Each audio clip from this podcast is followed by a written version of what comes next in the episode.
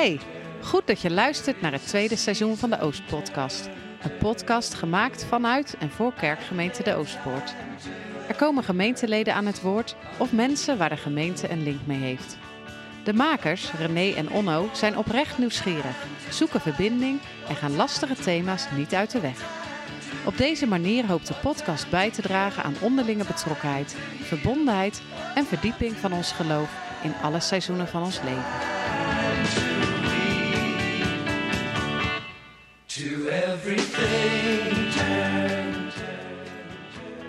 In de media kennen we de verhalen van grensoverschrijdend gedrag bij The Voice, bij Ajax en recent ook bij verschillende Hillsongkerken.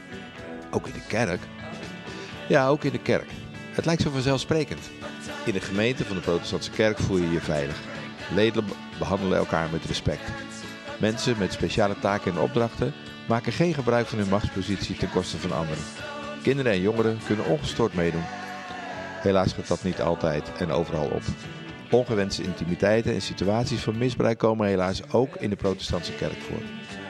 Daarnaast zijn er in verschillende gemeenten slachtoffers van geweld, misbruik of onveilige situaties. In hun thuissituatie of dus zelfs in de kerk. Daar willen en mogen we niet voor wegkijken. We zijn blij met de actieve houding van de synode en het advies aan gemeentes om vorm te geven aan randvoorwaarden voor een veilige kerk. Een van de aspecten van dit beleid is het aanstellen van gekwalificeerde vertrouwenspersonen. Vandaag zitten we met twee vertrouwenspersonen van de PKN Gouda aan tafel. Herma Koopman en Pieter van Boven. Onze leidraad voor dit gesprek is de informatie die beschikbaar is gesteld via veiligkerk.nl. En daarnaast zijn we benieuwd naar hun taak, opvattingen, drijfveren en hun verhaal. En René, waar gaan we het nog meer over hebben? Is dat nou nodig, zo'n VOG? Psalm 23, help me. Onnodige drempel. Je kan anoniem bellen. Nokia met prepaidkaart. Kortom, Genoeg reden om even op de bank te gaan zitten, een kopje thee te zetten en lekker te luisteren naar deze podcast. Veel luisterplezier. Herma en Pieter, welkom. Dankjewel. We zitten in de kerkzaal van de Oostpoort ehm, en we gaan het met elkaar hebben over ehm, veilige kerk zijn en, eh, en wat jullie rol daarin is als vertrouwenspersoon. Fijn dat jullie er zijn. Ja, fijn dat we hier eh, mogen zijn. Dus, eh, Fijn om hier eh, ons verhaal te kunnen vertellen. Ja. Ja. Hoe trappen we af, René? ja, we beginnen met eh, cijfers. Toch? S- Kom dat- maar eens wat Ja. feiten op tafel. Ja, dus eh, wanneer spreken we eigenlijk over grensoverschrijdend gedrag, Herma?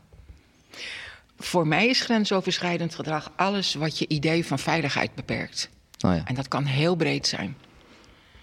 En is dat eh, dan een fysieke aanraking of eh, wat zijn zaken die dat... Dat kan eh, een blik zijn, dat kan een fysieke aanraking zijn, dat kan verder gaan. Ehm, alles waar je door een ander onveilig van gaat voelen. En het heeft met jouw ruimte te maken. ja. Ehm, ik heb even opgeschreven, als je het in de kerk misschien wat meer plaatst. eh, de aarde is Gods plek om met mensen te verkeren. En elke relatie staat of valt met het erkennen van de ruimte van de ander. En die ruimte moeten we in de kerk waarborgen. Hoe dan ook. Zeker.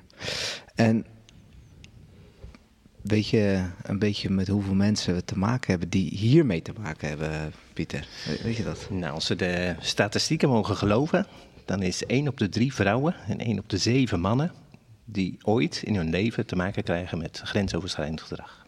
Ja. De regel in, op seksueel gebied. Ehm, in de kerk kunnen we niet zonder meer zeggen dat ehm, in de kerk in diezelfde mate sprake is van seksueel grensoverschrijdend gedrag.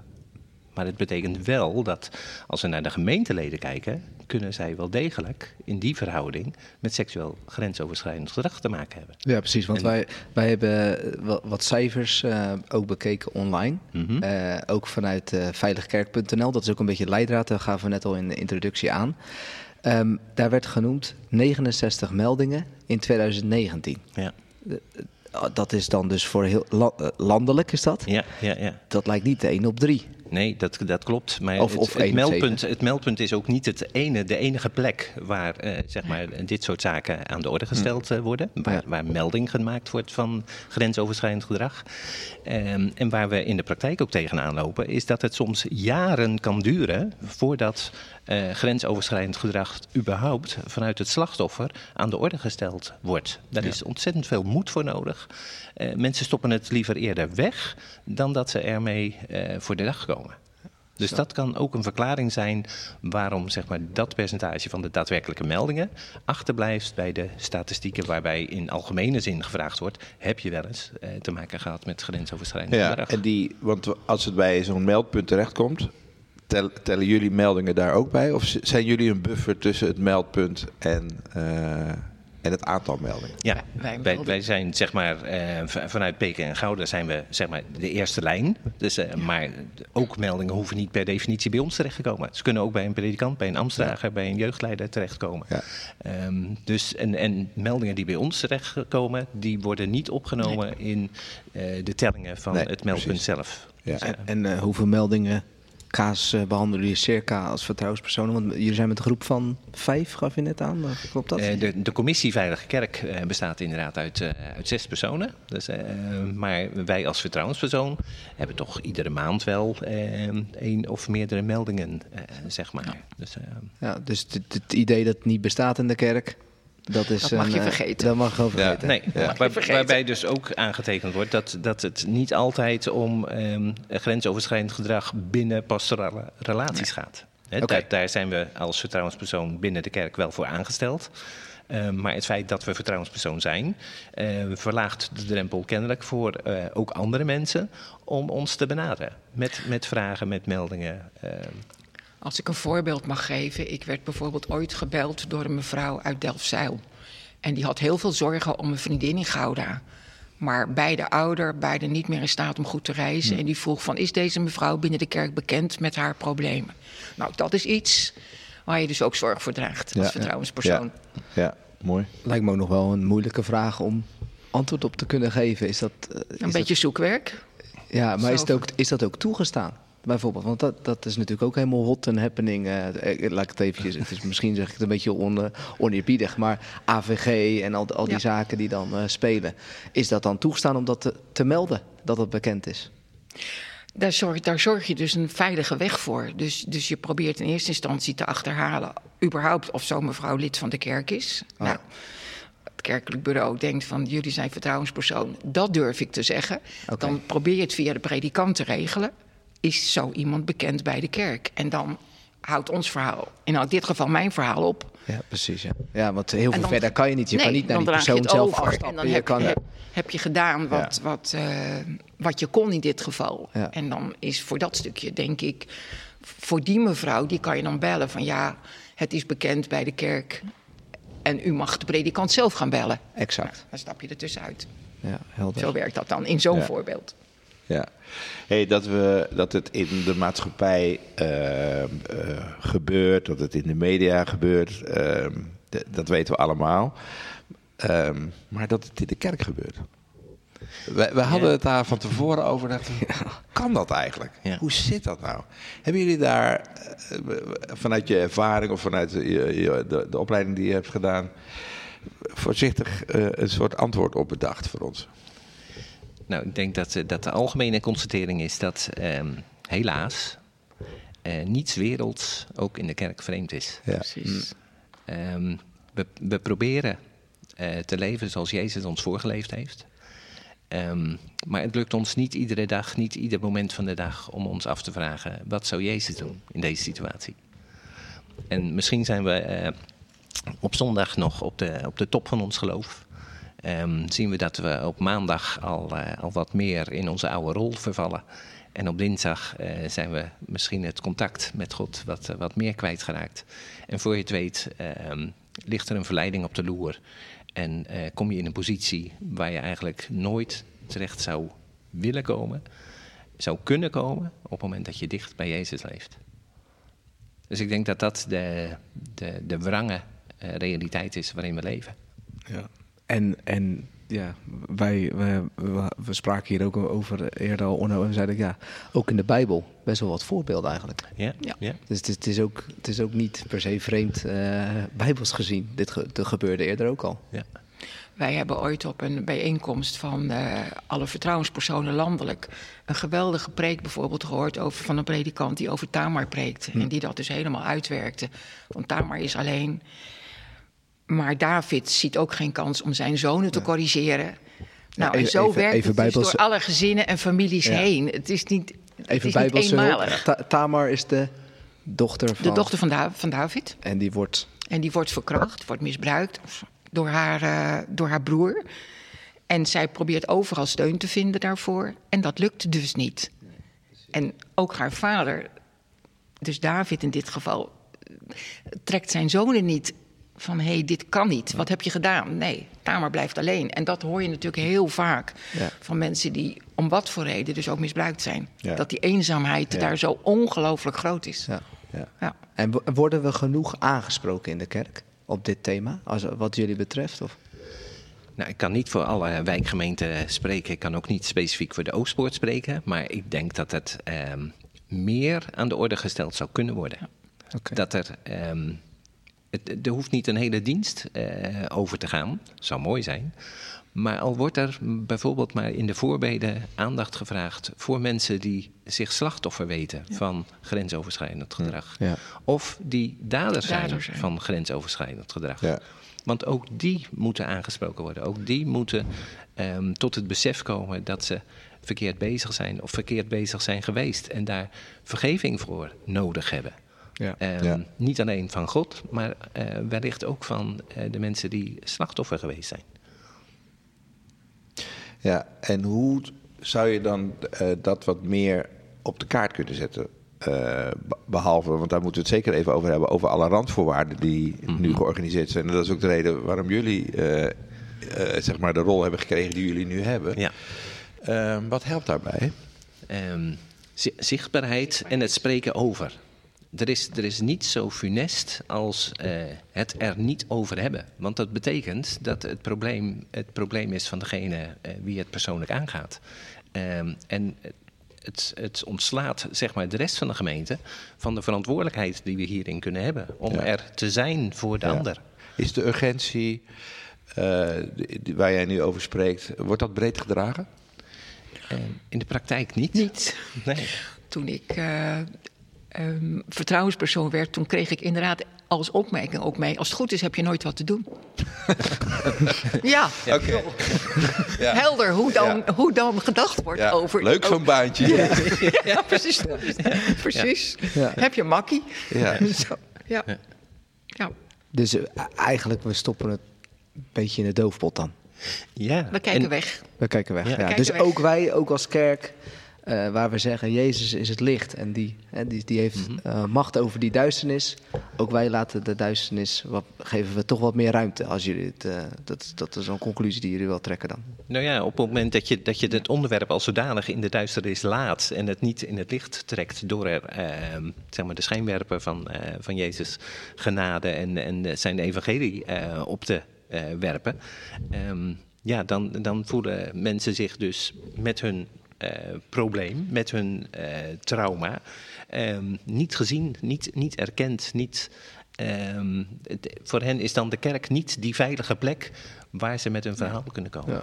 Ja. Dus er is ook heel veel moed voor nodig als kerk om te erkennen dat het er is. Ja, exact. Ja, ja want eh, ik kan me ook voorstellen dat er weerstand ontstaat als jullie iets vertellen over dit thema. Eh, ook vanuit de kerkraad. Ik, ik las ook in een soort stappenplan van Veilige Kerk best wel wat grappige reacties ook die er kunnen zijn. Een soort ehm, van ja, maar we zijn een kleine kerk, we kennen toch iedereen? Of eh, nou ja, goed, nog wat dingen. Op zich wel interessante weerstand, eh, weerstand tenminste argumenten. En toen dacht ik van ja, is, hoe ervaren jullie dat? Is er, is er weerstand op dit onderwerp? Is er weerstand in jullie werk? Nou, dat, eh, in- inderdaad, eh, bijvoorbeeld een discussie over eh, verklaring omtrent gedrag, hè, Oh ja. de, de, de VOG. Ehm, wij zijn voorstander van dat dat voor alle vrijwilligers binnen de kerk ehm, wordt, eh, dat die wordt aangevraagd. Dus van predikant, Hoog tot van laag. tot Predikant. organist tot... Tot oppas in de crash. Iedereen die een functie heeft. Ja. Ja. Ehm, maar daar merken we van ja, maar dat is een hoop geregeld of het is een hoop geld. Nou, de, de, de, het geldaspect, dat hebben we al eh, weten te tackelen. Dus eh, hij die kosten van STEP heeft geregeld dat dat eh, tegenwoordig gratis weer, weer kan. Ehm, Oh, maar hoe, hoe gaat dat dan? Hoe, hoe wordt dat gefinancierd dan? dat, dat wordt zeg maar door de overheid gefinancierd. Dus omdat we als PKN Nederland aangesloten zijn bij het overlegorgaan met de overheid over allerlei godsdienstige zaken, Ja? Ehm, dat lidmaatschap, dat is al genoeg om de VOG gratis Ja. aan te Oké, mogen dus er is geen drempel dus er eigenlijk. is geen er is drempel. geen drempel. Hooguit een administratieve. En eh, voor in het jeugdwerk ehm, zijn er meer dan 350 eh, VOG's aangevraagd. Nou, als dat eh, voor het jeugdwerk alleen al kan, dan kunnen de, de rest van de vrijwilligers eh, zou daar ook prima mee. eh, klaar als een klontje, toch? Geregeld. Ja. Eigenlijk wel, ja. Ja, Maar- En dan toch weerstand. En dan toch weerstand. Want? dan is het Organisatie. Van, het is organisatie, dus veel administratieve handelingen.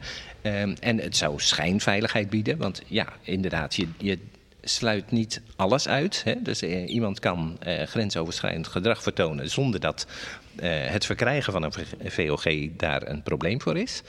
Ehm, maar als je het niet doet, kun je achteraf het verwijt krijgen van... ja, had die nou maar aangevraagd, want dan had je geweten dat. Ja. Nou, het mooie vind ik eh, in, bij het jeugdwerk, eh, wat ik las in hun handboek, Mhm. eh, is dat het niet alleen een VOG is, maar het is ook een gedragscode die je ondertekent. Ja. Ehm, en we gaan in de kerk misschien wel iets te makkelijk met elkaar om, ook als het gaat om vrijwilliger worden in iets, dat je dat gewoon gaat doen, zonder dat er even met je gepraat wordt van. Ben je er geschikt voor? Wat, zijn, hè, wat komt er allemaal bij kijken? En, en hoe gaan we met elkaar om? En waarom wil je dit gaan doen? Ja, precies. Wie zou zoiets moeten doen dan? Wat, wat zou jullie advies zijn? Ik denk dat eh, primair de, de verantwoordelijkheid per wijk bij de jeugdambtsdragers eh, eh, ligt. Maar als en, het gaat om een organist of als het gaat om eh, een koster of... dan, dan zou dat of een, eh, een wijkkerkraad of een algemene kerkraad eh, kunnen zijn. Ehm, of uiteindelijk eh, de positie van vertrouwenspersonen zou daar zelfs voor misbruikt kunnen worden. Eh, omdat dat eh, zeg maar, toch als onafhankelijke posities eh, Ja. gezien Ja, wordt. Ja, want dan, dan leg je ook gewicht geheel. in de schaal. Hè? Ja, Van, ja. Het is best belangrijk wat je gaat doen. Ja. Ja, precies. Ja. Dan weet je ook bewust van wat je gaat doen en waarom je het gaat doen en welk, ja, welk hoger doel je daar ook mee wil dienen. Dat je dus altijd kadert daarin. Ja, maar als er zo'n weerstand is, zijn mensen dan wel genoeg doordrongen... Daar zit ik even hard op te denken. Genoeg doordrongen van de ernst van de zaak. Nou, in de regel niet. Dan, dan kom je op die opmerking van, nou ja, we, we zijn zo klein, we kennen elkaar, dus dat, eh, Dat hè, het komt bij ons niet voor. En dat zal toch binnen de kerk niet voorkomen. Nou ja, we kennen helaas eh, de berichten uit de media dat eh, er is geen kerk of kerkgenootschap die vrij blijft van, van dit soort grensoverschrijdend gedrag. En of het nou ehm, op het gebied van, van seksualiteit gaat of eh, op, op andere vormen van ehm, machtsmisbruik. Hè? Dus eh, mensen om, om finan- financieel zeg maar, onder druk zetten of om in een bepaalde positie te komen, bepaalde gunsten eh, afgedwongen te krijgen. Ehm, dat is zeg maar waar we nou ja, in de praktijk tegen, tegen aanlopen. Ja, het is dus even voor de goede orde. Het gaat, het gaat niet alleen over seksueel misbruik of, of seksueel overschrijdend gedrag. Het gaat ook over macht, over manipulatie, eh, over dat soort zaken. Ja, ja precies. Het, het, eh, die, jij noemde het net al, Onno, die, die gedragscode, eh, omgangsnormen enzovoort. Ehm, eh, is dat ook in onze gemeentes? Hebben wij die, eh, zijn die vastgesteld? Worden die herijkt? Hoe ziet dat er op dit moment uit? Ja, en de jeugd.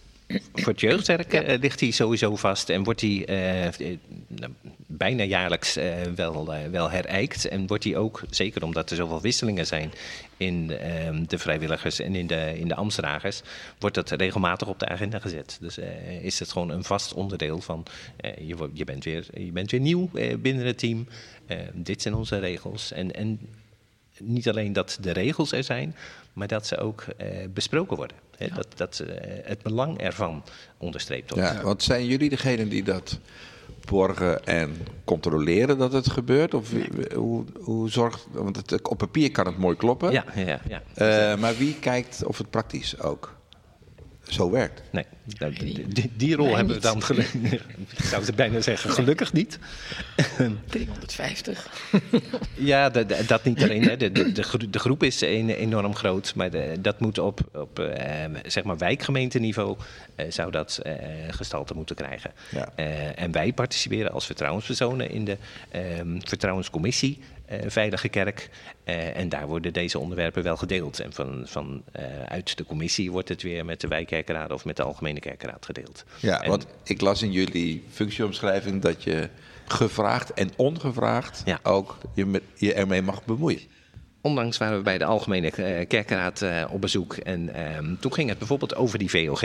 Ja. En, en dat ehm, het voor het jeugdwerk een vanzelfsprekendheid is, is ook, eh, wordt ook ondersteund door een besluit wat de Algemene Kerkenraad daartoe genomen heeft. Ehm, maar vervolgens ontstond de discussie dat er binnen de wijkgemeente heel anders over gedacht wordt. Dus, nou, wij geven in ieder geval aan dat wij het van belang achten eh, dat het voor alle vrijwilligers, dus ook voor de ambtsdragers, ehm, een, een, een VOG wordt, eh, wordt aangevraagd. Nou ja, daar ontstaat dan eh, de nodige discussie. Maar wij ehm, zijn niet uiteindelijk degene die ehm, de discussie tot eh, enige mate van besluitvorming eh, leidt. nee, Dat geef is- het advies. We geven het advies, ook met argumenten Ja, eh, waarom wij vinden dat dat Ja hoor, en op een gegeven belangrijk moment, is. precies. En op een gegeven moment kwam binnen de commissie ook de vraag op: moet er niet een speciale, jong, speciale vertrouwenspersoon voor de jeugd komen? Nou, daar hebben we dus ook uitgebreid over gedacht en ook wel onze adviezen over gegeven. Is dat nou wel nodig? Is dat nou niet nodig? Hoe kijkt iedereen daarna? Nou, daar is wat vervolgonderzoek op gekomen. En nou, zo werken die zaken dan eigenlijk een beetje. Ja. Ja. Maar Herman, je hebt, je hebt meegekeken in de keuken dus van de, al, de Algemene Kerkenraad, ook op dit onderwerp. Sch- Schrik je dan van hoe er gedacht wordt? Ja, dat is dubbel. Eh, rationeel snap ik dat ze zeggen van jeetje, dit is een hoop werk wat erbij komt om van iedereen elk jaar die volgend te controleren en dit en dat. Maar als ik naar de emotie kijk, dan denk ik, het is absoluut nodig. Het is absoluut nodig. En af en toe kom je ook zo'n voorbeeldje tegen in je werk als vertrouwenspersoon, dat je denkt, oh, is hier toch misschien iets ontglipt? Ja. Wat maar- toch nodig geweest is. Wa- Waar zijn wij als kerk kwetsbaar dan? Als vind het ik een hele is. lastige.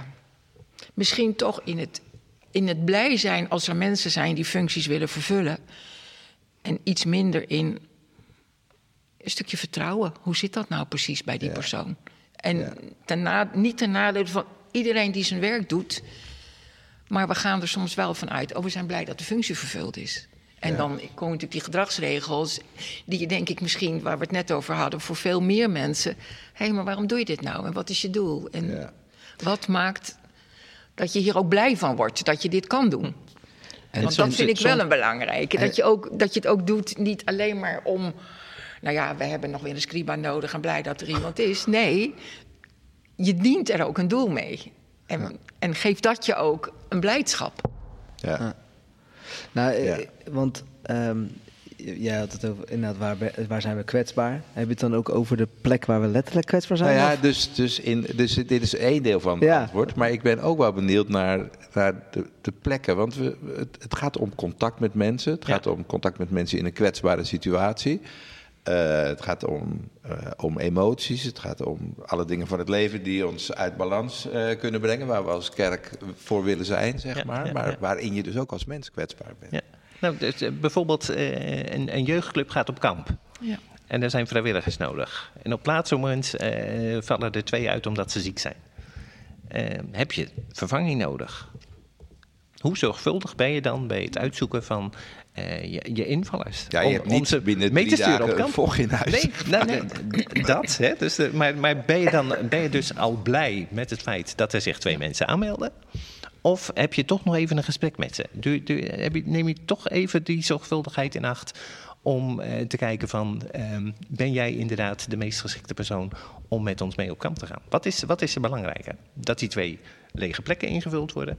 of de zorgvuldigheid waarmee eh, de selectie gemaakt wordt? Hoe, hoe worden jeugdleiders zeg maar, hierin gecoacht? Ze Dat worden ze zo- daar alert op zijn. Ja, er, er wordt sowieso ieder jaar eh, een bijeenkomst eh, gepland eh, waar dit onderwerp op de agenda staat. Waar ze het met elkaar erover hebben. Zo van, van hoe verhoud ik me tot eh, de jeugd waar ik verantwoordelijkheid voor draag? Eh, neem, ik ze, neem ik ze op schoot? Dus eh, ben ik één op één met eh, eh, een jongere? Ehm, hoe, hoe voorkom ik dat ik in zo'n situatie terechtkom? Hoe houden we elkaar als, als eh, vrijwilligers eh, scherp? Hoe, hoe vullen we elkaar aan? Hoe ehm, spiegelen we ons ehm, ten opzichte van, van elkaar? Ja. als het gaat om hoe gaan we met die jongeren om. Kijk, je kunt als, als vrijwilliger toenadering zoeken tot, eh, tot een jongere. Maar een jongere kan zich ook aangetrokken worden tot, tot jou als eh, populaire jeugdleider. En hoe ga je daar dan mee om? Dat, dat zijn ehm, situaties waar je heel makkelijk in terechtkomt, maar waarvan het goed is dat je daarbij stilstaat, vooraf al, dat je daar met elkaar over spreekt en dat je borgt dat eh, zo'n situatie eh, niet in negatieve zin uit de hand loopt. Dus dat betekent dat je ook elkaar in de gaten houdt. Ja, precies. Ja, en dat je als jeugdleider dus ook op jezelf reflecteert. Hoe doe ik het nou? Ja. En ben ik steeds zuiver in de benadering van met wie ik omga? Ja. Of vind ik mezelf ook wel een popiopie? Want die zijn er natuurlijk ook. Ja. Ja. Even nog terug naar die VOG. Dat, dat- schoot me net, schoot me net te Heb jij hem binnen. eigenlijk... eh, Ja, ik, ja, zeker. Ik denk dat, ik hem wel, dat hij wel afgegeven wordt. Maar ehm, eh, ik zat te denken, zijn er al eens eh casussen ja, eigenlijk voorkomen dat iemand uiteindelijk in het jeugdwerk terecht is gekomen? Nou ja, dat, eh, weet ik niet. dat weet je niet. Weet je want niet. ze worden wel aangevraagd. Maar eh, we hebben geen zicht op de VOG's die geweigerd worden. Want ehm, iemand kan eh, altijd alsnog zeggen van... eh, ik word toch geen eh, jeugdleider. Ik vraag hem word überhaupt toch, niet aan. Ik word toch geen Ja. eh, catecheet. Of ik vraag hem überhaupt niet aan als je al denkt van... ik ga hem Kleine kans. Gaat Ja, er niet worden. Ja. Dus, dus daar, daar hebben we geen, geen zicht op. Nee, nee. Nee. Ja, maar dat- het zou in preventieve zin dus wel kunnen werken. Ja.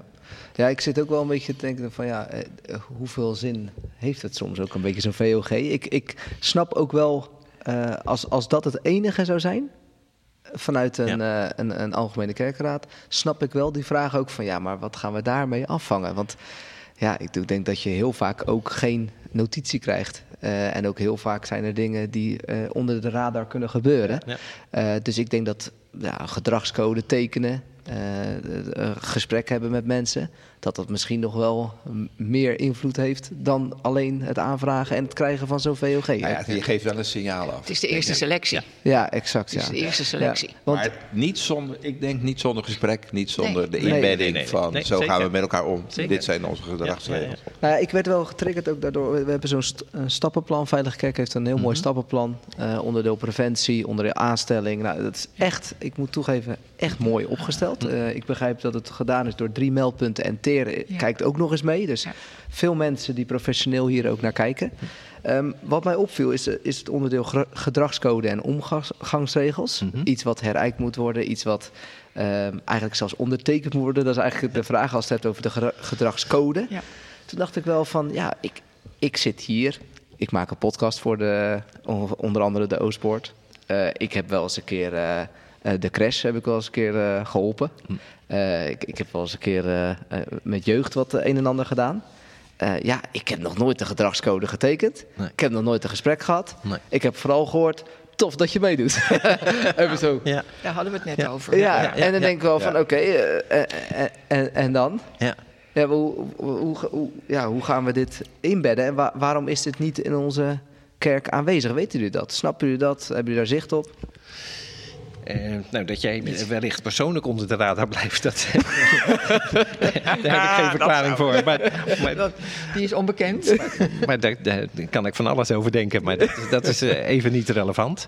Ehm, het, het gaat erom dat, dat het onderwerp in bredere zin eh, sowieso op de agenda staat. En, en ieder jaar weer terugkomt op die agenda. Dus op het moment dat, je, dat jij zeg maar op dit punt gemist wordt en met jou niet dat persoonlijke gesprek geweest is, Ja. dat betekent niet dat er met al jouw collega-vrijwilligers dat gesprek niet gevoerd is. Oké. Dus ehm, ik, ik hoop dan dat het, eh, dat het dan zo werkt. eh, dat zij jou wel bij de les houden op het moment dat ze het idee krijgen. Ja. Van hé, hey, Hmm. met René gaat het misschien net even niet. Die heeft het nog niet helemaal goed begrepen. Met Exact. hem is zeker nog geen gesprek geweest. Nou, Ja. dan zullen we hem even bij. Maar eh, eh, dan zou je het kunnen be- benoemen of behandelen als een incident. Maar ik, ik weet niet of dit een incident is. Nee, dat weet ik ook niet. Nee. Nee. Nee, wees onbekend. Nee, dat is op zich wel belangrijk om, eh om eens tegen het licht te houden. Want jullie zeggen dat dat is goed georganiseerd. Er is een gedragscode, er is, eh, je moet de handtekening zetten, er is een gesprek en er is een vervolg. Eh, maar ja, één schakelt u er tussenuit. En, en is die ook eh, en het werkt Ja, niet. klopt, Ja. klopt. Ja, dus, eh, oh, maar goed, dus, wij hebben ook niet alle zicht op Nee. alle processen binnen, binnen de kerk. Ook niet op, op dit proces. Dus het kan best zijn dat het ehm, wel goed geregeld is. Alleen hebben wij ehm, het, niet het, het eh, uit, uit- hoe zeggen we dat? Eh, het, Nou, het ultieme antwoord, ehm, de ultieme bevestiging dat het inderdaad goed zit. Nee. Nee. En waar liggen die eindverantwoordelijkheden dan? hè? Ja, ja. Nou ja, Dat kijk, ik heb even, nog een punt. want in jullie eh, omschrijving staat, oké, het gaat om opvang, begeleiding, adviseren, signaleren, informeren en voorlichting en preventie. Gaan we zo meteen nog even kijken. Maar ik dacht, hm, waar is monitoren, waar is borgen? Eh, allemaal belangrijk, maar het moet dan ook wel zo blijven. Ja, ja, precies. Maar dat is, dat is toch primair de verantwoordelijkheid van de, van de wijkkerk. Precies. Ja, Dus, en eh, visiteren jullie die ook? Eh, we, we, no- we nodigen onszelf eh, uit. zelf uit. Ja, heel goed. Of we nodigen de kerkraden uit om, om eh, op bezoek te mogen Heel komen. goed. Ja. Ja, precies. Helaas is dat eh, afgelopen periode vanwege alle coronabeperkingen Ja. Ja. eh, niet helemaal gelukt. Ja, gelukkig had je negatieve zelftest. Ja, ja, ja, ja. Dus, ik, ik zit hier volledig hier veilig vanmorgen. Ehm, maar ehm, ja, we, we hopen in ieder geval de, de komende tijd eh, zeker ehm, overal weer, eh, in ieder geval bij de kerkraden langs te gaan. Ja. Eh, en daar ehm, wat uitgebreider de tijd te krijgen dan, dan even een kwartiertje eh, in een toch al overvolle agenda. Dus Nou ja, dat, is, is dat, is, natuurlijk- dat is wel het issue waar we ook mee te maken Ja. Het hebben. zou natuurlijk mooi zijn als je in een kerkraad een soort casus kon brengen. Hè? Dat Ja. iedereen gewoon bij zichzelf geconfronteerd wordt. Hoe zou ik dit nou doen? Want Ja. dan gaat hij misschien leven. Ja, en het moeilijke is natuurlijk ook wel voor, voor eh, zo'n kerkraad... is dat er zoveel thema's zijn Ja, waar ja, ja, over ja. nagedacht moet worden. Ook ethische kwesties, eh, gewoon het reilen en zeilen van de gemeente. Dus je moet echt je voet tussen de deur zetten, denk ik. Ja, ja. Nou, en, en ik denk ook wel dat het een oproep is naar ons als gemeente. En ook als gemeenteleden. Want ik weet dat stappenplan begint. Echt het eerste kopje is eh, een veilige kerk. En Echt staat goed gelezen. Dat Ja, ja, ja, dat stappenplan heeft me geïntegreerd. Nee, het, heeft me echt, ge- het heeft me een hoop gebracht. in die zin, wel in ieder geval, inderdaad. nou ja, in ieder geval, eh, het heeft me een hoop inzicht gegeven. Ja. Eh, en ook wel dat ik denk, oh, dit zou ik ook wel eens een keer willen spiegelen ten opzichte van onze gemeente zelf. Ik denk Ja. van, nou, volgens mij hebben we ook nog wel wat te, te, te, te winnen. Maar goed, ehm, wat me opviel is dat de kerkenraad, en de, of de raad van oudsten werd dan genoemd, eh, zijn uiteindelijk eindverantwoordelijk. Maar het is een gezamenlijke verantwoordelijkheid Absoluut. cultuur, sfeer, omgang. Eh, uiteindelijk gaat het niet alleen om de kerkenraad. En we kunnen dit wel weer bij de kerkenraad neerleggen. Daar zijn we ook wel goed in. Maar volgens mij moeten wij ons dit veel meer aantrekken als gemeenteleden. Ja. Ja. Maar je, je zou je ook voor kunnen stellen dat er een gemeenteavond Ja. rond dit thema georganiseerd wordt. Ja, bijvoorbeeld, En, ja. heb je, Precies. eh, en als wijkkerkenraad heb je daar een verantwoordelijkheid in. Als, als predikant heb je daar een verantwoordelijkheid in. En je betrekt inderdaad de hele gemeente erbij. ja, Ja. maar wie komen er op zo'n avond? Ja, dat is... Dat Ja. weet je niet. Dat zijn mensen die het over het algemeen wel met je eens zijn, zeg Ja, maar. ja, En- ja, ja, dat is eh, net zoiets als, als stemrecht en stemplicht. Ja. Dus je, je zou een opkomstplicht Ja. moeten instellen. Ja. Maar, eh, maar dat, ja, dat, is- dat is altijd jammer. Maar ehm, zo, zo heeft iedere wijkgemeente wel zijn, zijn eigen manier van, van communiceren. Hè? En, en primair is dat toch in de, in de eredienst. Ehm, daar heb je het grootste deel van de gemeente eh, bij elkaar. Ehm, eh, een zondagsbrief kan, kan een, een middel Oh ja. zijn. Ja. Een gemeenteavond, ook daar communiceer je over. Ehm, worden mensen in ieder geval bij het onderwerp bepaald of ze nou wel of niet naar die gemeenteavond toe zullen Ja. komen.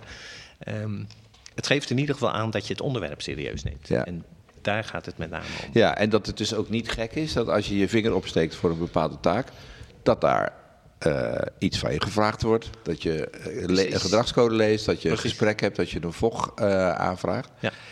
Ehm, maar zo'n gesprek, waar vind je dan dat, dat zo'n gesprek aan moet voldoen? Want je hebt, eh, je hebt zo'n gesprek om vooral te onderstrepen eh, hoe we met elkaar omgaan. Maar ik denk stiekem ook dat je een risicoanalyse maakt van...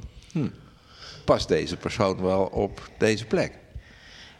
Ja. En vinden we het dan Ja. fijn om te horen van... nee, ik denk niet dat je geschikt bent voor eh, deze rol. Ik denk, ik denk het, ge- het gemeentewerk en, en het jeugdwerk is, is zo breed. Ja. Het moet wel heel raar gaan, wil eh, er niet een plek zijn Ja. voor iemand. Nee, dat sowieso. Eh, hè, dat sowieso Dus, ja. dus eh, dat, dat sowieso. Eh, en als je denkt van die, die, hij, is, hij of zij is niet geschikt vanwege eh, een bepaald risico wat we daarmee in huis halen, dan denk ik van oké, maar hoe gaan we met dat risico om? De- de- in pastorale zin. Ja, ehm, is ook een taak. heb je daar natuurlijk ook al een eh, enorme taak. En Ja. dan, dan heb je misschien niet eh, op dat moment, vanaf eh, het, het eerste moment, een, een vrijwilliger erbij. Maar ehm, het gesprek geeft aanleiding tot een stuk pastorale zorg. En nou ja, dan hebben we nog steeds een win-win situatie. Ja. ja, maar het is ook wel ingewikkeld, denk ik. Een hele ja. Ja, verdragen we dat van elkaar, zeg maar, dat er zo gekeken wordt. Nou ja, en net zeg je, eh, ja, wij worden als vertrouwenspersonen mogelijk daarvoor misbruikt. Ja. Want eigenlijk is het niet eens de taak van jullie om deze Nee. filtering te doen. Dat ligt Nee. zelfs bij de wijkgemeente zelf, of, de, of degene die die vraag neerlegt, of de, eventueel de, eh, de ouderling. Ja. Ehm, dus wat dat betreft denk ik ook van ja, je legt ook bij hun best wel verantwoordelijkheid neer om zo'n risicoanalyse Ja, te maken. Enorm, enorm. Want de, de kerk bestaat eh, bij gratie van vrijwilligers natuurlijk. ja, dus het zijn allemaal vrijwilligers. En ja, Ja, Maar het, En zo'n gesprek is niet alleen om, om, het, om het risico in kaart te brengen. Hè. Het gaat ook om duidelijk de kaders aan te geven waarbinnen je verwacht dat de vrijwilliger eh, zijn vrijwilligerstaak oppakt. Ja, dus als ik- daar buiten gaat, Hè, kan je dus- sturen. Dat is Precies, precies. En ik van, benader nee, het vanuit de negatieve Ja, ja, ja, vanuit de risico. Maar het gaat natuurlijk om met elkaar veilige kerk Snap te ik, zijn. ja, ja, ja. ja, ja, Maar als, kijk, als, als we... eh, En onze positie moet daarin natuurlijk ook wel heel zuiver blijven. Hè? Ik bedoel, wij zijn natuurlijk niet gehouden om enige andere functie in de kerk te vervullen. Juist omdat we die vertrouwenspersoon moeten kunnen zijn. Dus ik, ik vind daar wel een aarzeling om, om op een bepaalde manier je daarin te gaan mengen. Ik vind eigenlijk dat dat niet wij zouden moeten zijn. Ja, misschien val ik nou iemand af, maar ik vind dat er eigenlijk iemand anders Ja. zou moeten Maar doen. je zou natuurlijk wel een coachende of een, een, Absoluut. een, Een ondersteunende rol kunnen Nee, eh, Een coach ja, en ondersteunend wel. onderdeel. Maar die ja. oordelende, dat is een hele lastige. Ja, exact. ik zelf dan. Ja, ja. Ja. want eh, lopen we niet een beetje achter de feiten aan? Want ik, dit is natuurlijk een maatschappelijk thema eigenlijk nu. Ja. 2017, de hashtag MeToo eh, werd, werd, werd eh, trending en dat is nog steeds zo. Ja. Eh, daarvoor hadden we al de misstanden in de Rooms-Katholieke Kerk. Eh 2019 zijn jullie aangesteld als vertrouwenspersonen. Het klinkt toch wel een beetje alsof we niet echt op de muziek vooruit lopen, maar meer achteruit. Nee, maar in de kerk hebben we natuurlijk ook heel lang het idee gehad dat het er bij ons niet zo erg zou zijn. Nee. We kennen elkaar toch? Ik bedoel, we Ja. hebben het al een paar keer over Ja. gehad. We kennen elkaar toch? En eh, ehm, we zijn ook heel verlegen met dit onderwerp. Ik bedoel, eh, in alle eerlijkheid, seksualiteit in onze gemeenschappen zijn natuurlijk niet zo bespreekbaar altijd geweest. Dus ik snap het eigenlijk ook wel een beetje dat we wat dat betreft eh, niet voor de muziek uit kunnen lopen. Nee, precies. Nou ja, laten we vooral zijn, blij zijn dat het er nu is. Nu is. Ja, nee, zeker. Ja, ja, maar ik ben het wel met je ja, eens. Ja, nou, het, het kan er- ervaren worden als iets van... oh, we hebben nu weer een thema te pakken. Snap je? Weet je, we- we- Ja. met, met, met, met dingen als... eh, Ja, wij zijn niet een doekje voor het bloeden. nee, nou ja. Om het nou maar zo uit te ja, drukken. nou precies. Ik Ja. vind, het is Ja. namelijk nogal urgent Ja. dit. Ja, dit is nogal een groot thema. Ja. En Ja. niet iets van, oh, we maken er een, een bijzondere dienst van. Hè, de- nou, wat fijn hebben we, een we keer ook weer een leuke bijzondere dienst. En uh, dankjewel. Nee, en we zijn er ook niet om het, om het verleden te repareren, maar om eh, de toekomst beter te maken dan het verleden geweest is. Ja. Op dit punt. Ja. Hoe zijn jullie op deze positie terechtgekomen? Op een, op een gegeven moment eh, stond er in het kerkblad dat er eh, vertrouwenspersonen gezocht worden. Ehm, en toen werd ik eh, op dat spoor gebracht van, is dat niet iets voor jou? Eh, ik heb toen informatie opgevraagd en van, vandaar is het balletje gaan rollen. Dus er was niet zo heel veel belangstelling voor, eh, voor de functie, niet heel veel reacties. Eh, dus uiteindelijk in gesprek geraakt met eh, eh, vertegenwoordiging van de Algemene Kerkenraad. Ja. Ehm, En ik, eh, ik voel me. eh, Een soort motivatie geschreven. ja, ja, ja de- ook dat. Ja. Dus, eh, Ja. En ik voel me eh, thuis in, in een functie die eh, zeg maar wijkoverstijgend is. Eh, dus, ja. En, en met mijn levenservaring eh, erbij. eh, pas, paste, de, paste de functie, in ieder geval eh, mijn profiel paste binnen de functieomschrijving. Ja. Wat stond Ehm, er bovenaan eh, in die motivatie? Werken met mensen. Oké. Verdriet van mensen. Ja. Die stond bij mij absoluut bovenaan. Ja. ja. En, en hoe word jij dan nu gecontroleerd, scherp gehouden? Wij hebben gelukkig een commissie waar je je verhalen kwijt kan. Gelukkig zitten er ook mensen in die commissie die af en toe in de gaten hebben van... hé, hey, volgens mij moet ze het daar even over hebben, maar dat doet ze niet. Dus ik breng het even ter sprake ja. en dan komt er een geweldig gesprek. Wat heel ondersteunend is. Oké, top. In dit geval voor mij, als er Ja. inderdaad iets, Ja. iets, iets is blijven hangen. Ja. Ja. Hey, en dan de thema's. Eh, dat zijn, eh, daar hebben we het al even over gehad. Het zijn, het zijn lastige thema's soms, moeilijke thema's, eh, Ja. emotioneel, ingewikkeld. En dat komt bij jullie op je bordje. Ja. Gezellig? Nee, maar ehm, op het moment dat je van betekenis kan zijn, op het moment dat je kunt luisteren naar iemand zonder oordeel, zonder vooroordeel, ehm, de ander het gevoel kan geven dat hij gezien, eh, gehoord wordt, erkend wordt in iets waar hij misschien al heel lang mee rondloopt. Ehm, ja, dat is, dat is zo dankbaar. Als je zo'n positie in mag nemen. En dan eh, kunnen de verhalen je inderdaad raken. Maar ehm, lees de krant maar, kijk de twee. Maar er, er zijn zoveel onderwerpen die ons raken. Ja. En we zullen daar ons eh, altijd toe moeten verhouden. En op het moment dat, dat jij dan in een positie bent eh, waarin je het verschil kunt maken, ja, dat, dat geeft ook iets van, eh, van dankbaarheid. eh, dat Ja. je die functie nog mag vervullen. En ik moet zeggen, wij hebben een eigen telefoon hè, met een eigen nummer en een eigen e-mailadres. En als die telefoon gaat, dan heb ik altijd zoiets van: wat komt er? Dus toch een stukje spanning van: Ja. kan, ik, kan, ik, kan ik zo luisteren dat de ander eh, zich veilig en gehoord voelt? En dat, ja, als dat lukt, dan ben je, ja. Dat, ja, dat geeft je zoveel ehm, blijdschap dan ook. Ja. Waarvan ik net zei: van, kan je blij zijn om dit werk te doen? Ja, dan ben je gewoon blij dat je iemand kan ondersteunen. Wat Ja. het jou ook kost op dat moment Ja. hoor. Want er zijn heus wel eens nachten dat ik ook nog een nacht Nou, dat door is natuurlijk- akkeren over van. "Oh, wat was dit een verhaal? Ja, dat is natuurlijk de volgende vraag dan. Van, ja, hoe kan je dat ook weer een beetje van je af laten glijden? Ja, soms heeft dat tijd nodig. Soms Ja. heeft dat echt Maar, tijd maar dat is dan maar zo. Ik bedoel, Ja. Ja. het, het feit dat die ander zo'n afschuwelijk verhaal heeft door moeten maken... en Ja. daar iedere dag mee opstaat en, en mee naar bed gaat... ja, dan komt mijn aandeel daarin in een heel ander perspectief te staan. Oké. En dan, eh, dan kan ik daarmee leven. Ja. Ja. Zijn jullie een beetje getraind in dit werk? Eh, genoeg toegerust, zeg maar? Vanuit, eh, ja, vanuit welke organisatie gebeurt dat eigenlijk? Ja, wij hebben een cursus gevolgd en dat was vier avonden. En verder denk ik dat we het toch heel erg doen. Ik bedoel, we hadden het net even over leeftijden. Ja, we zijn geen van tweeën de allerjongste meer. Dus ik denk dat we voor een heel stuk Nee. onze levenservaring en wat je meegemaakt hebt in het leven, je ook wel de nodige tools geeft om dingen misschien aan te voelen, te begrijpen, het goed te kunnen luisteren. Mensen de bevestiging te geven dat het geweldig is dat ze de moed hebben om die telefoon te pakken of die mail. Ja, want dat is iets wat je eigenlijk al, eh, ook in het voorgesprek, al wel drie, vier, misschien wel vijf keer zegt. Je vindt het heel moedig. Als iemand het doet, Ja. dan is dat gewoon, dat is moed bij elkaar, maar dat, dat prijs je in moed. Ja. Ja, maar dat is ook een van de eerste dingen die je probeert te geven als iemand opbelt. Dat het veilig is, dat er gebeld wordt en dat het zo knap is dat iemand met zijn verhaal durft te komen. Want dat zit er soms al 10, 15, 20 jaar. Ja. En nu Komt het is eruit. het tijd. Ja. En dan moet er iemand zijn die open staat om het, om het te kunnen horen. Ja. Horen en wat Pieter zegt, erkenning eh, Ja. te kunnen Ja. geven. Ja. En Ja. zo nodig ehm, te helpen. Door te verwijzen, een plek te geven. Ik bedoel, nog steeds zijn wij niet degene die een waarheidsvinding doen. Maar we kunnen wel helpen, richting geven. Ja. Ja. En, en, en, en dader belt op. Is dat wel eens gebeurd? Nee, die heb ik nog niet meegemaakt. Nee, nee, nee. Maar, Nee. maar ook daar ehm, kan je zeg maar met dezelfde aandacht Ja. en dezelfde erkenning eh, en dezelfde bevestiging eh, mee in gesprek gaan. Ja. Omdat het ook een mens is. Het, ja, precies. Absoluut.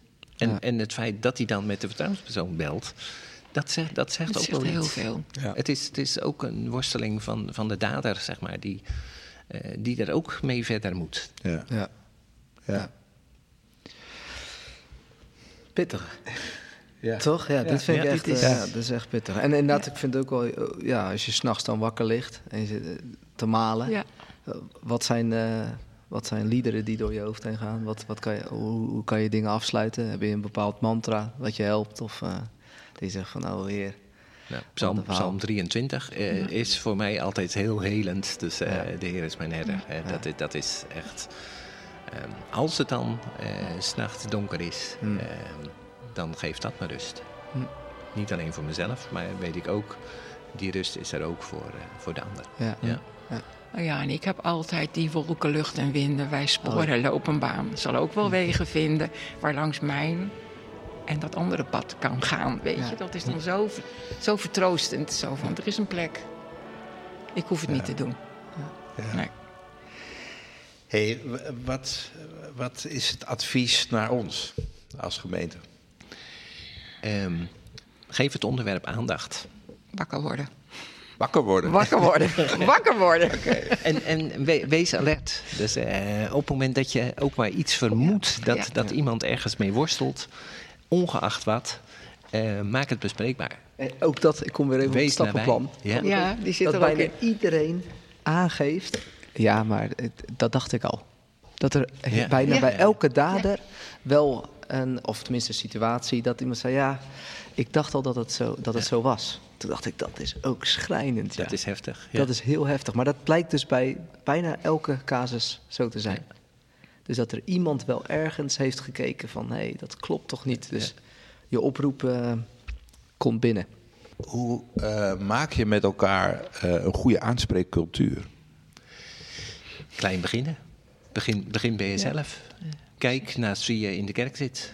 Ja. Ken je degene naast wie je zit? Dus eh, heb, heb, knoop het gesprek aan. Hm. Tijdens, eh, vlak voor de dienst, eh, na, na de dienst, bij het koffiedrinken. Hij Als iemand alleen staat. Stap erop af. Die, Heet die iets- nieuwe mensen welkom. Iemand die alleen staat, blijft niet alleen, eh, blijft niet voor niets eh, toch koffie drinken. Hm. In de hoop wellicht om aangesproken te worden. Ja. Ja. Nou, dat, het, zijn, het zijn vaak de kleine momenten, de, de kleine nuances. ja, dat, dat, maar je moet, dat is een je, moet, aanspreekcultuur. je, je moet bereid zijn om, om jouw leven te delen met Ja. eh, degene die God op jouw, plaats, op jouw eh, Ja. weg plaatst. Ja. Ah, ja, nee, dat, is, wel- dat is wel mooi dat je dat zegt. Ik bedoel nog een andere. Ik bedoel ook de aanspreekcultuur van...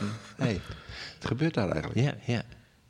Van, ga, ga, eh, Nou weet ik- je wel, Ik las dus op de, op de website van die eh SMR, SM, SMPR.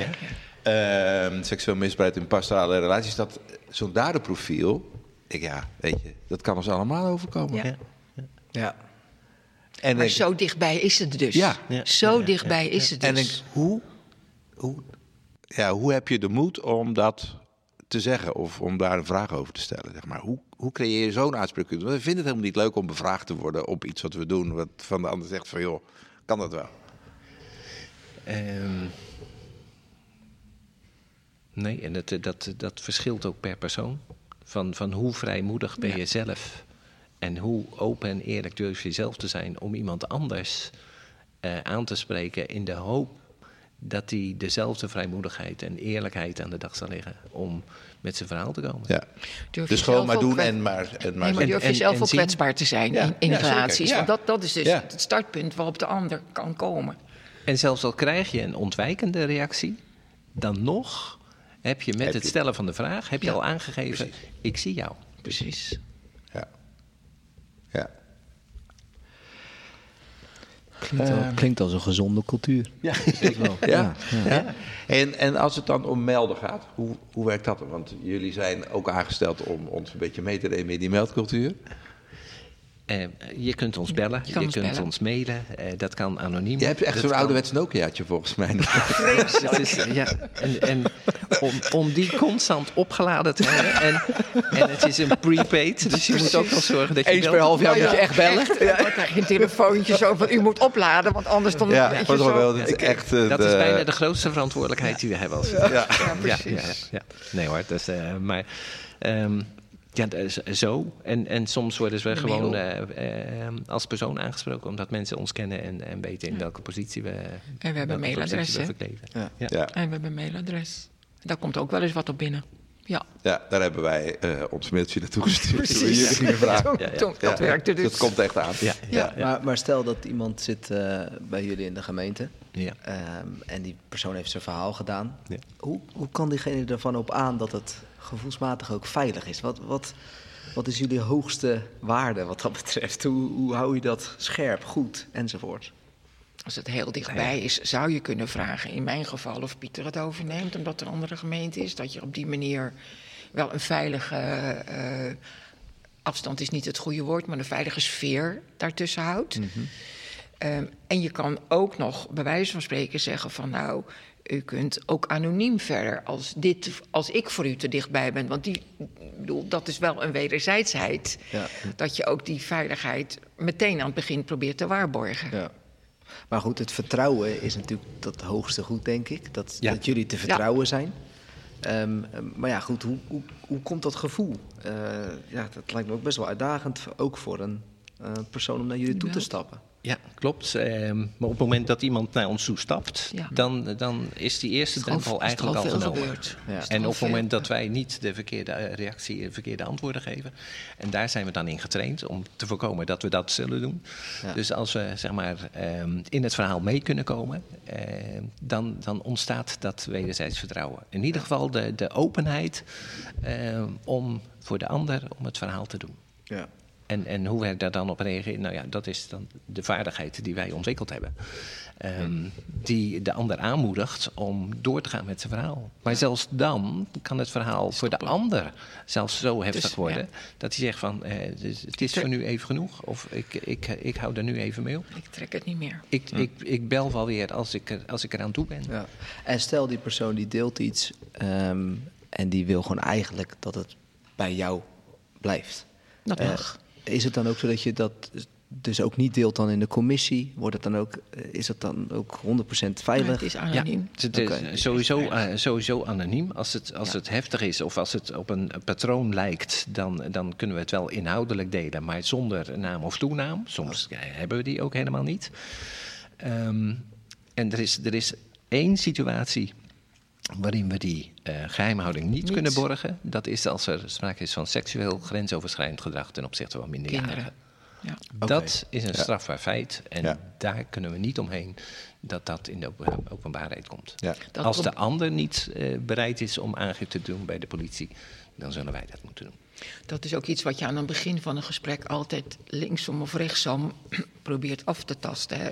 U belt ons vertrouwelijk, maar het kan in sommige situaties zo zijn dat die vertrouwelijkheid door ons niet waargemaakt kan worden. Ja. En dan geef je het voorbeeld. Nou, dan is het meestal ook meteen helder. Oh nee, Ja. Ja. ja, ik ben ouder of, of, of wat dan ook. Ja. En wij zullen het eh, onderwerp of het gesprek of de vraag of de melding nooit delen zonder de uitdrukkelijke toestemming, instemming van degene die de melding doet. Oké. Dus het kan bij ons ophouden, hoe frustrerend wellicht ook, maar dat kan de Ja, situatie maar zijn. dat is gewoon een wettelijke verplichting, daar Ja, hebben ja, jullie ja. mee te maken. Ja. En die En, hebben en is het kader waarbinnen we eh vertrouwenspersoon zijn. Ja, Ja. precies, ja. ja. Ja. En wat we, in- wat we ook wel gezegd hebben, soms is ook het vertellen van het verhaal genoeg geweest hè, voor iemand. Ja, dat kan dus ook. Ja, Ik heb me geuit. dat is voor dan even genoeg. Ja, precies. In plaats Ja. van om door te gaan in eh, melding. Precies. Ehm, is er nog iets wat jullie eh, zeg maar nodig hebben vanuit de support vanuit de gemeente of vanuit de plaatselijke kerkeraad? Ik bedoel, ik kan het nu zeggen. Voorgangers. ja. Ik vind, vind het een mooie vraag, maar, maar het, eh, het gaat er uiteindelijk niet om of wij iets nodig hebben. Eh, Het gaat erom eh, dat de, de- zowel het slachtoffer Ja. als de dader eh, hulp en aandacht nodig hebben. Ja. Wij zijn En, en, daarvoor een nieuwe, beschikbaar. en misschien een nieuwe telefoon dan wel. Dat zou wel kunnen Nou ja, jullie zijn natuurlijk wel het, het voertuig. eh, daarvoor. Dus, dus Precies. we hebben het net gehad over bekendheid, over eh, ruimte innemen, eh, eh, borging van alles. Ja, van ons mag je verwachten dat we daar een bijdrage aan, aan Ja. leveren. Ehm, en wat dan helpt, is dat als we zeggen van kerkenraad, we willen graag langskomen, dat ze niet zeggen van nou, over drie jaar hebben we waarschijnlijk De eerste- najaar- Waarschijnlijk. De eerstkomende Nog- nog vergaderingen even, ja, hebben wij onze agenda vol. hè, dus dus Ehm, wij zullen proberen om het onderwerp op de agenda te, Ja. eh, te krijgen en te houden. Ja. Ehm, als als de, de kerkraden en de, en de, de gemeenten eh, het onderwerp eh, inmiddels ook zo urgent eh, gaan vinden ehm, dat dat geen vraag meer is, maar een vanzelfsprekendheid, dan denk ik dat we ons doel eh, op dat punt in ieder geval bereikt hebben. Ja. Ja, nee, het is natuurlijk zeker ook de hoop dat die uitspraak die jij te horen kreeg toen je bevestigd werd, eh, Ja. ook nog eens bewaarheid wordt. Ja, precies. Ja. Ja. Aan de andere kant denk ik nu in deze tijd, met alles wat weer aan MeToo en dingen boven komt, van laten we alsjeblieft voorlopig heel veel ruimte nemen om dit ontzettend bespreekbaar te maken. Met vieringen, met kerkdiensten, met gemeenteavonden, met hoe dan ook. Want ik denk dat er heel veel mensen wel tobben mee hiermee. Ja. Ja. Ja, we gaan afsluiten. Ja, bedankt voor eh, jullie aanwezigheid. Ja. Ja? Het heeft mij ook in de voorbereiding al, maar ook dit gesprek weer, echt enorm veel urgentiebesef gegeven. En Ja. ik hoop ook echt dat dat voor de gemeenteleden geldt die dit luisteren. Ja. Fijn dat jullie tijd eh, wilden maken om dit gesprek te hebben en, eh, en die urgentie ook eh, te onderstrepen. Prima. Ja, en eh, dank voor jullie Ja. eh, warme betrokkenheid op het En dank onderwerp. voor jullie Ook die hebben we gemerkt. eh, Mooi. wel. Ja. zwaar. Ben het toonbeeld van gevaar. Ik duik op in smalle straten. Laat me ruiken aan je haar. Laat me even in je armen. Wil je me één minuut verwarmen? Ik wil schreeuwen in je diepte. Ik wil een glimp van liefde. Ik ben alleen, maar waarom? Gedaan wat ik maar kon. Maar ze wil geen man met tranen toch. Zag hoe ik tegen mijn tranen vocht. Ik ben pas iets waard als ik win. Zij is kwetsbaar als een kind. Ik ben gekwetst, verdraaid, verruild. Voor een man die nooit meer huilt. We hebben geluisterd naar een fragment van het nummer Een man die nooit meer huilt. Nummer van ehm Vrouwtje. En zij geeft eigenlijk met deze pittige tekst een eh, inkijkje in de gedachtenwereld van een dader. Ik wil een glimp van liefde. En het belang ehm, wat ze hiermee onderstreept om aandacht voor de persoon te hebben, de achtergrond en uiteindelijk ook voor eh, preventie. Ehm, aan tafel aangeschoven Gerbe Roest, onze wijkpredikant. Welkom Gerbe. Fijn om hier te zijn. Ja, leuk dat je er bent. Ehm vrouwtje? Ja, ik heb vrouwtje gisteren voor het eerst beluisterd. Naar aanleiding van de tip van jullie. En ik ben er eh, door gegrepen. Ja, prachtig. Eh, Ja, gaat diep in de ziel. Een meisje van 21 die eh, door heeft hoe, hoe mannen in elkaar Ja. zitten. Of kunnen, kunnen worden. Ja. Wat spreekt je vooral aan? Ehm, ja, dat zij zo goed beschrijft wat er gebeurt als iemand niet gezien is. Die man die is niet gezien. Zijn vragen en zijn verdriet kon hij niet bij zijn vader kwijt, vertelt hij. En hij heeft heel hard gewerkt. Natuurlijk ook om gezien te worden. En er zit een leegte in zijn ziel die hij nu gaat opvullen. En die is volgens mij heel eh, tegenstrijdig. Want aan de ene kant ziet hij de zachtheid van het meisje wat hij wil pakken. Hm. Dus er zit iets zachts in en iets hards in. Dus het is eigenlijk een verwrongen verlangen naar intimiteit. En ja, ik vind het ook heel mooi dat, een, eh, dat zij dat eh, ziet. Ja. Ik denk dat het heel goed is om dit te zien. Ja. Voor meisjes, en voor vrouwen en voor mannen. En eh, ja, ik denk ook van ja, eh, die man kan ik ook zijn. I- Iedereen is op een bepaald punt ook wel niet gezien. Ja. Dus die, le- die leegte is niet iets van een bepaalde categorie mannen, maar die is potentieel in elk mens. Ja. En hoe ga jij daarmee om?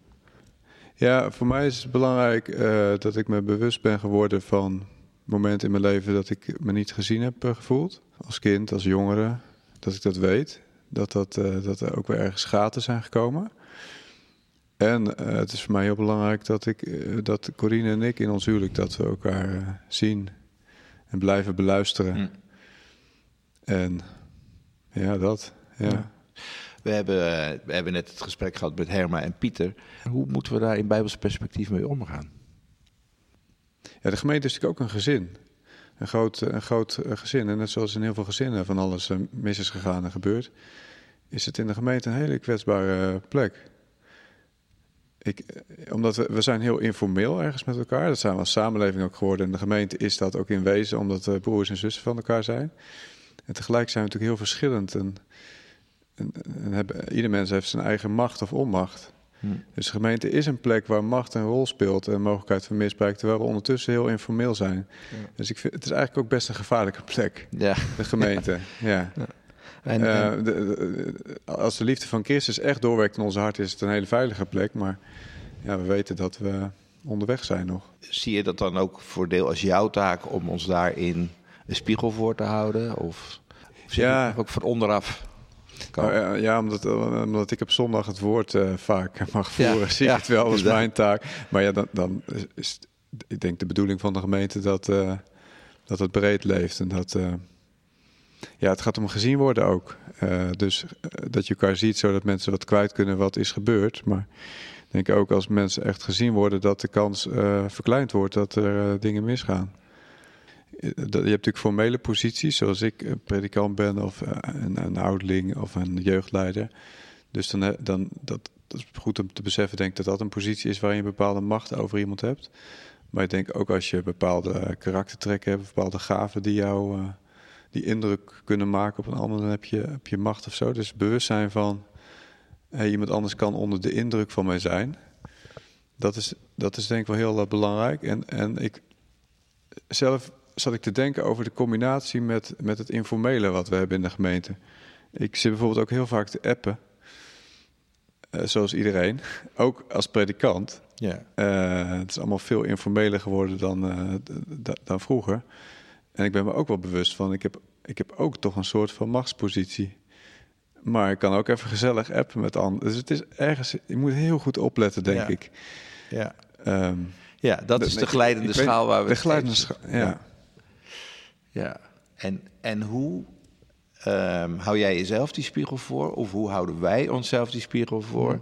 Of hoe hou je als jeugdleiders de spiegel voor? Of als armsdragers? Is daar, Ja. is daar aandacht voor? Vind je dat we daar dat- scherper op moeten zijn? Ja, in Gouda ben ik natuurlijk nog maar kort, dus ik heb niet een heel eh, uitgebreid gesprek daarover gehad met, eh, met anderen. Maar dit gesprek zet mij ook wel weer aan om, eh, om te denken van hoe, hoe, hoe is dat gesprek, hoe gaat dat? Want Ja. je moet eigenlijk af en toe gewoon vragen van hoe lopen je contacten en gebeuren er nog gekke dingen of eh, gewoon een beetje directer naar vragen toch, denk ik. Ja, want zeker met het, eh, denk ik sinds de komst van de smartphone... eh, kan er zoveel gebeuren tussen mensen. Ja. Ja, net noemde je dat Ja. je zelf eh, eigenlijk eh, eh, je gedachten, maar ook je, je hebt jezelf gericht op wat je voelt aan leegte. Hè? Dus eigenlijk wat je Ja. miste toen de tijd. Of, of de pijn of het verdriet. Hm. Eh, hoe zou je dat kunnen stimuleren bij mensen om daar eens naar te gaan kijken? Of, of, of dat te onderzoeken? Om dat op te vullen, maar juist eigenlijk meer eerst, eerst, het begint bij jou ook eerst met Ja, herkennen. ja. ja, als christen geloven we dat een mens eh, heel kwetsbaar is en ook heel kwaad kan doen, maar ook dat hij kan groeien. En dat je groeit door, doordat je met Jezus meegaat. Dus dat je langs het kruis gaat. En bij het kruis gaat het over je wonden en over Ja. wat, wat is eigenlijk gebeurd in je leven. En dat je, dat je daar ook, dat het niet alleen maar is, oké, ik geloof in het kruis, dus het komt goed met mij. Maar dat, het, dat je er ook zelf doorheen gaat. Met je leven eerlijk openleggen. Ja. Dus dat God kennen ook is jezelf leren kennen. Dus dat Ja. het geloof wel een hele diepe motivatie heeft om eerlijk terug te kijken en te delen. Ja, misschien eh, in relaties zou ik het sowieso willen stimuleren. Van probeer echt eh, te blijven praten met elkaar. Maar ik denk ja, overal in de gemeente. Ik vind het wel een uitdaging. We zijn een grote groep mensen als gemeente. Ja. Dus om echt dingen te delen. Ik zie ook. Ik, zie, ik, zie, ik denk dat ik ook zie dat mensen in de kerk komen en weer weglopen. En eh, weet ik niet. Of het een plek is waar ze iets Nou ja, het is, rij, het is, rij, kwijt kunnen. Het is, het rijk- is rijp en groen door elkaar, Precies, zeg maar. Ja, Ja. ja. Ja, ik denk ook wel dat het goed is om af en toe op de mannen of de vrouwen af te vragen van... eh, hoe is het met je? En, en zijn er misschien dingen waar je mee loopt of zit? Ja. Want ehm, Ja. ja, ik als predikant, eh, ik, heb hier, eh, ik, ik krijg hier ook wel echt- echte vragen van hoe zit je erin? Dat is absoluut geen klacht, maar als predikant is het ook wel van je gaat je gang en er worden dingen van je verwacht en je geeft dingen en je luistert, maar hoe je daar zelf in zit. Ik denk dat je bij elk mens in de gemeente ook de mensen van je denkt. Nou, die eh, hebben geen hulp nodig, die Mhm. eh, zitten lekker in hun vel. Misschien zitten die wel in het grootste gevaar. Zo af en toe. Ja, Dus dus echt op de man af af en toe eens even doorvraagt. Oprechte aandacht Ja. en interesse tonen. Ja, En dat is Ja. dus zowel voor dader als slachtoffer. ja, In Ja. dit geval. Ja. ja. Kan je uit ervaring misschien iets vertellen over ehm, eh, dingen die je te horen hebt gekregen als predikant? Niet per se natuurlijk eh, Nee. inhoudelijk, maar gewoon Nee. dat je zegt van ja, ik heb wel schijnende verhalen ook gehoord, ook vanuit de gemeente. Heb, heb je dat meegemaakt? Misschien in huizen of waar, je- waar je ook eh, predikant bent geweest?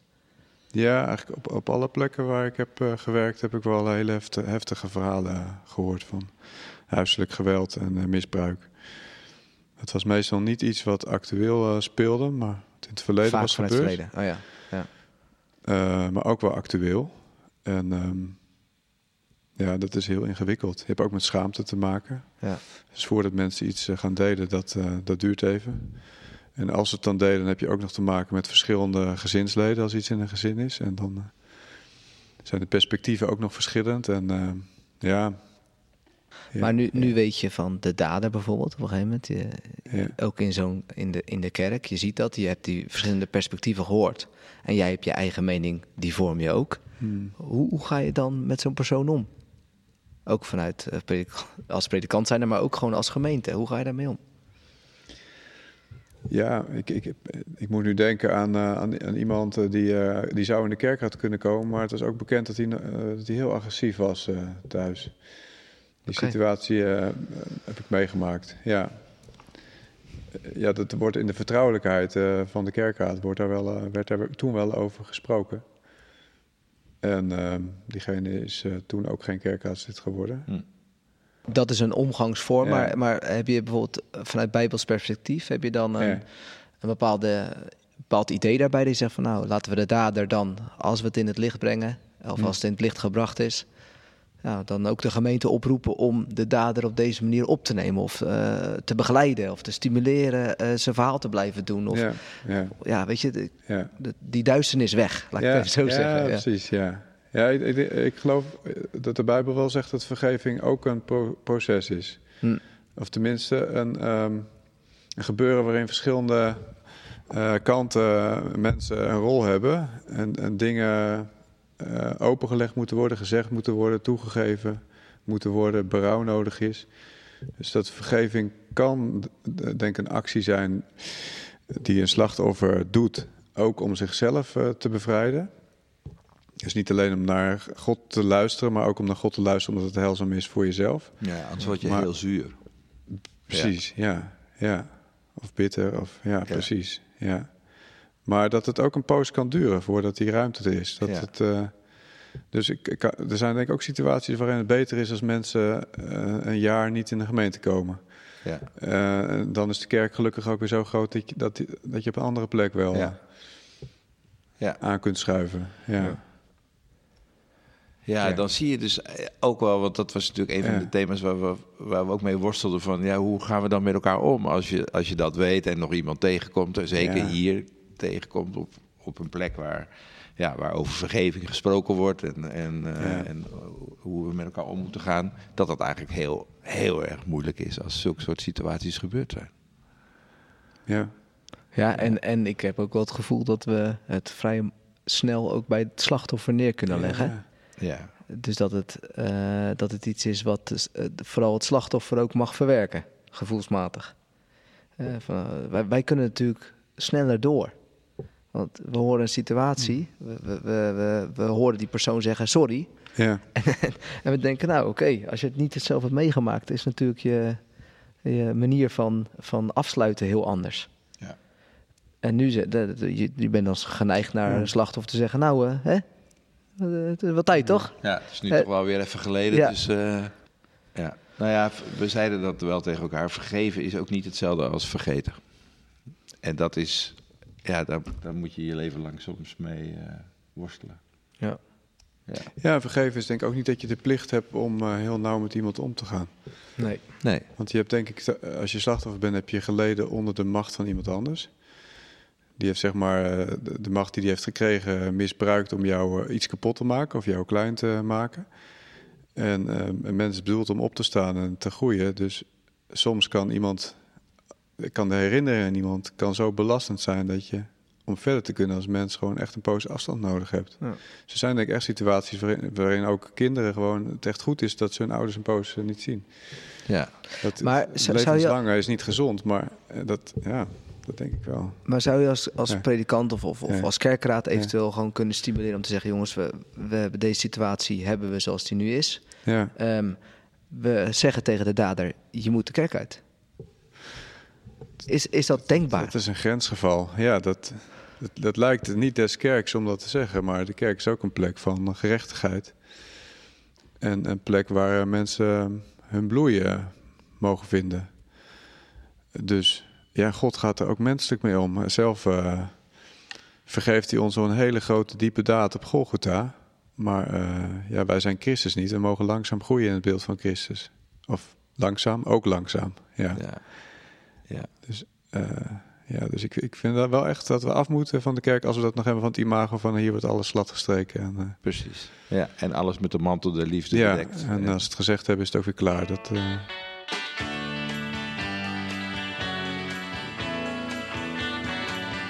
Bedankt voor het luisteren naar deze aflevering. Hopelijk heb je ervan genoten, ben je bemoedigd of is simpelweg je reis een stuk sneller gegaan. Wil je wat kwijt over dit gesprek? Geef dat dan door. Vinden ze leuk? Het kan via Instagram of via de mail, deoostpodcast.gmail.com.